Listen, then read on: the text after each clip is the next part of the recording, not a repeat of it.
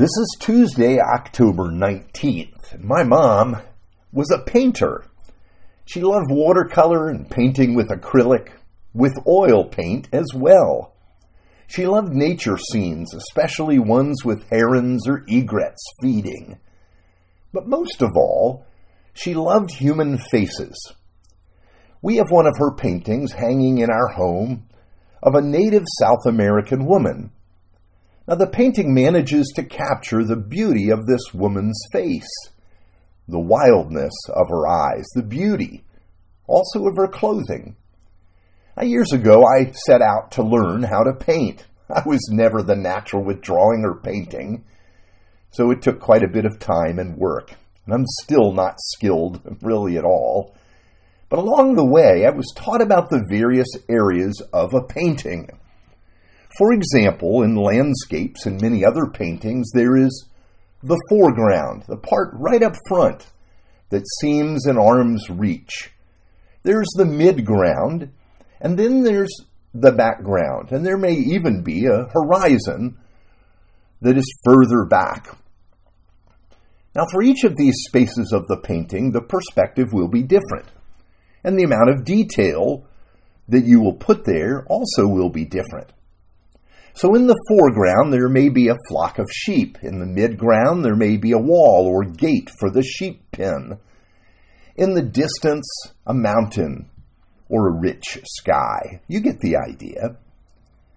Well, often in Scripture, it feels like Paul is painting a picture.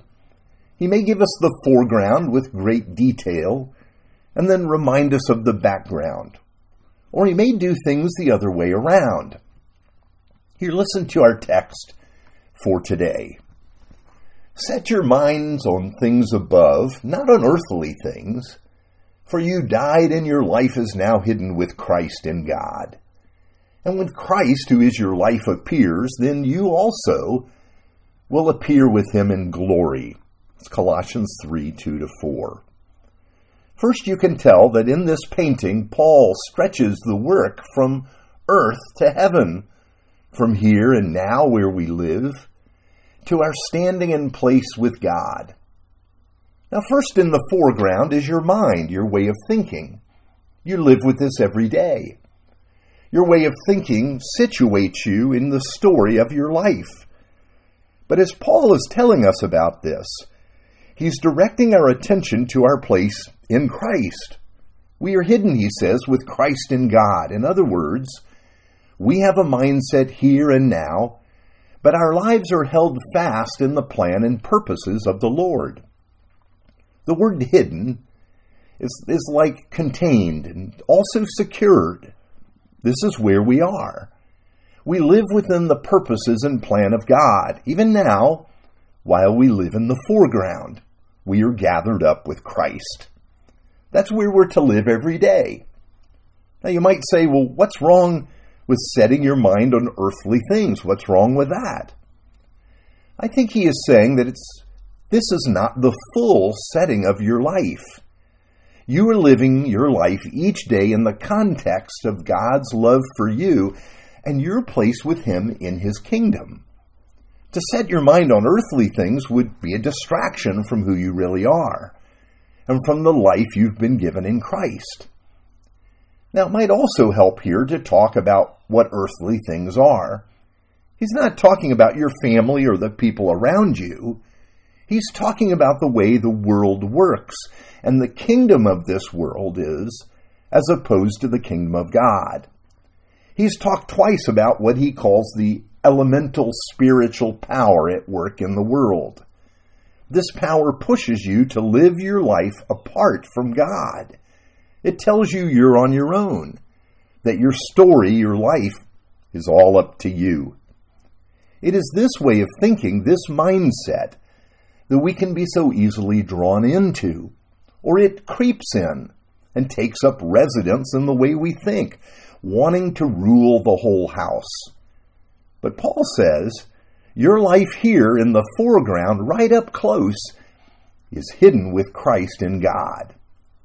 And then next, he takes our breath away by showing us what's on the horizon, where our story is going.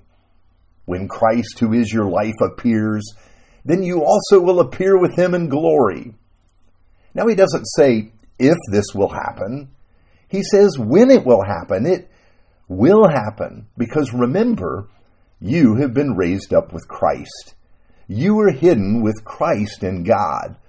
So when Jesus returns, and it will happen, when his kingdom comes in all its fullness, you're going to be right there with him in glory. Wow, what a painting this is. Paul is really trying to tell us that we cannot live our lives in the foreground, where we are every day, in the details of our lives, without zooming out and seeing the background and the horizon. Because we know we're part of the kingdom of Jesus. We know the kingdom is coming. So we set our minds there where Christ is. We live our lives based on our destiny, our citizenship. Our citizenship isn't in this world, it's in heaven. And we eagerly await our Savior from there. Sometimes at my house, I just like to look at my mom's painting. She passed away over five years ago, and I miss her. But seeing that painting is a reminder of her, her beauty, and her creativity. Would you pray with me? Almighty and everlasting God, we can become so focused on the thing in front of us that we forget to look up and see the stars. Grant that we may remember you and your kingdom as we walk through this day. Give us the simple joy of knowing we are yours and the purpose that comes from being joined to Christ. For we pray in his name. Amen.